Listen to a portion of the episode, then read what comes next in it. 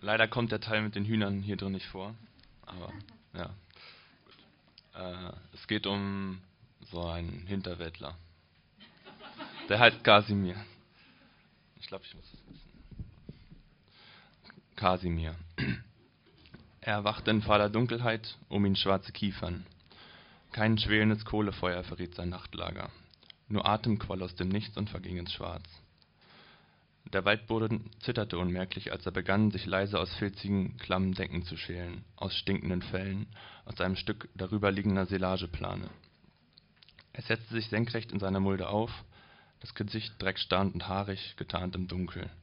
Nur zwei Punkte milchig schimmernd, Augen mit halbgeschlossenen Lidern, die Pupillen, Pupillen darunter verschlangen die iriden, haardünnen Kreisen wie vor Sonnen ziehende Monde. Er erhob sich, sein Körper lediglich von Lumpen bedeckt, dampfend.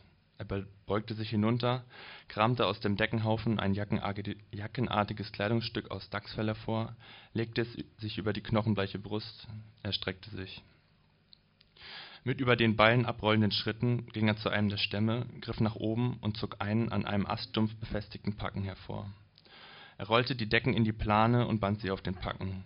Die mit Schlaufen daran befestigten Riemen kreuzte er auf seiner Brust, führte sie unter seinen Achseln hindurch und knotete sie auf seinem Rücken fest er scharrte die Mulde zu, strich Nadellaub darüber, überprüfte, ob er etwas vergessen oder irgendetwas anderes Spuren hinterlassen hatte, dann machte er sich auf den Weg. Bei Sonnenaufgang erreichte er den Waldrand. Die, Buchenwip die Buchenwipfel, bewegungslos und still, feucht glänzend im Licht. Dunstschwaden über den Farnen. Kurz vor der Grenze hielt er. Dort, unter einer jungen Eiche, sah er den von Fliegen und Ameisen übersäten Kadaver eines Eichhörnchens. Dann sah er durch die letzte Reihe der Stämme ein Rudel Dammwild auf der Wiese äsen, die Läufe verschwommen im Nebel. Als er sich in Bewegung setzte, hob eine Hirschkuh den Kopf und blickte kauend in seine Richtung. Er stapfte über die Wiese, nasse Gräser knickten tropfend unter seinen Füßen. Die Helligkeit des offenen Landes ließ seine Pupillen schrumpfen. Er stieg über einen Stacheldrahtzaun, dessen Pfeiler, so schien ihn, von Pilzen zerfressen, nur noch durch den rostfleckigen Draht am Umfallen gehindert wurden als er beim Übersteigen das Gewicht vom Draht nahm und die Sensoren entspannte, wippten taubeperlte Spinnennetze im stumpfen Licht. Ein kurzes Stück hinter dem Zaun begann ein von Weiden gesäumter Grabenlauf, der zwischen abgeernteten Maisfeldern bis zu einem Hof führte. Er folgte ihm gebeugt, bis er die langgezogenen rechteckigen Ställe auftauchen sah. Krähen flogen aus einer der Weiden in den bleiernen Himmel auf, krächzten, landeten wieder. Die Gebäude in Sichtweite band den Rucksack von seiner Brust und legte ihn in den Graben. Mit Blick auf den Hof setzte er sich in den Schutz einer Weide und wartete dort stumm wie ein Toter.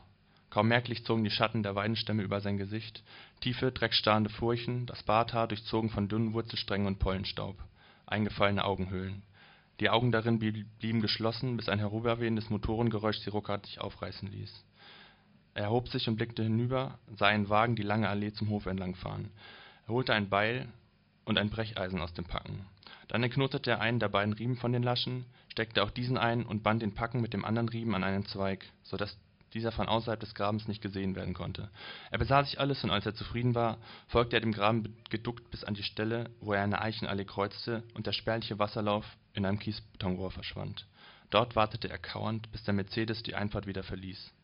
Er sah die schlammbespritzten Radkappen an sich vorbeiziehen. Er verhielt sich noch fünf Minuten ruhig, dann schlich er im Schutz der Eichen weiter Richtung Hof. Als er das geifernde Bellen hörte, war er fast an den Stellen angelangt. Ein Schäferhund kam die Fläche aus Gussbetonplatten, Gussbetonplatten entlang geschossen. Der Mann verbarg sich hinter einem Eichenstamm, warf das Brecheisen beiseite, nur das Beil und den Lederriemen in seinen Händen. Der Hund blieb stehen, bellte. Der Mann wartete. Als nichts geschah, kam er hinter der Eiche hervor und ging langsam in Richtung der Stelle. Der Hund bellte weiter, duckte den Schädel zwischen die Schultern, lief auf und ab, knurrte. Plötzlich schoss er los und sprang. Der Mann machte sich klein und hob den linken Unterarm vor sein Gesicht, mit der rechten hielt er schützend den Stiel des Beils längst davor wie einen verkümmerten Schild. Das Tier biss sich in den, Stiel und in seinen Arm fest. Der Mann richtete sich auf, zog das Tier empor, bis es aufrecht stand, als sei es nur eine Dressurübung. Er spürte den Druck des Kiefers auf seinem linken Unterarm. Das Tier schüttelte die Schnauze, arbeitete sich so immer tiefer in das Fell des Ärmels und das darunterliegende Fleisch. Der Mann drückte den Axtstiel mit der rechten in einer plötzlichen Bewegung fest in den Kiefer des Hundes. Das Tier verlor den Halt am Arm und fiel plump zu Boden, der linke Arm des Mannes rauschte hervor, packte das Tier am Nacken, und im selben Augenblick schnellte er mit seinem ganzen Körper hinterher, so dass er plötzlich über dem Tier stand und ihm von oben auf die Rückseite seines Schädels blickte. Er drückte äh, ihn zwischen seine Schenkel und zog ihm von hinten mit beiden Händen den Axtstiel tief ins Maul, als würde ihm ein Geschirr anlegen. Der Hund winselte, Schaum quoll zwischen dem Holz des Stiels und den Lefzen hervor, und der Fuß suchte sich in ruckartigen Ausbrüchen zu lösen, doch der Griff war zu fest. Be behutsam drückte der Mann den Stiel nach unten, bis der Kopf des Tieres auf dem groben Beton lag. Dann presste ihm ein Knie auf den Kopf, entfernte langsam den Aststiel, holte den Riemen hervor und schlang ihn fest um das Maul. Er erhob sich, setzte einen Fuß auf den Kopf des Tieres, streckte kurz den Rücken durch, ging in die Knie und hob den Hund langsam in seinen Arm. Wie ein Vater sein erstes Kind drückte er es fest an sich. Es hechelte, versuchte den Riemen von seinem Maul zu bekommen, Speichel tropfte unter dem Leder hervor und seine Augen drehten sich immer wieder ins Weiße. Der Mann drückte seinen Kopf gegen den des Hundes. Er flüsterte ihm ins Ohr, es tut mir leid. Er trug den Schäferhund in die Nähe des Grabens und brach ihm dort mit der stumpfen Seite des Beils die beiden Vorderläufe. Als der Hund winselnd versuchte aufzustehen, schüttelte der Mann den Kopf und hielt ihn unten. Er saß noch einige Minuten dort, streichelte den pelzigen Kopf, flüsterte dem Tier gut zu, dann ließ er es in der feuchten Erde zurück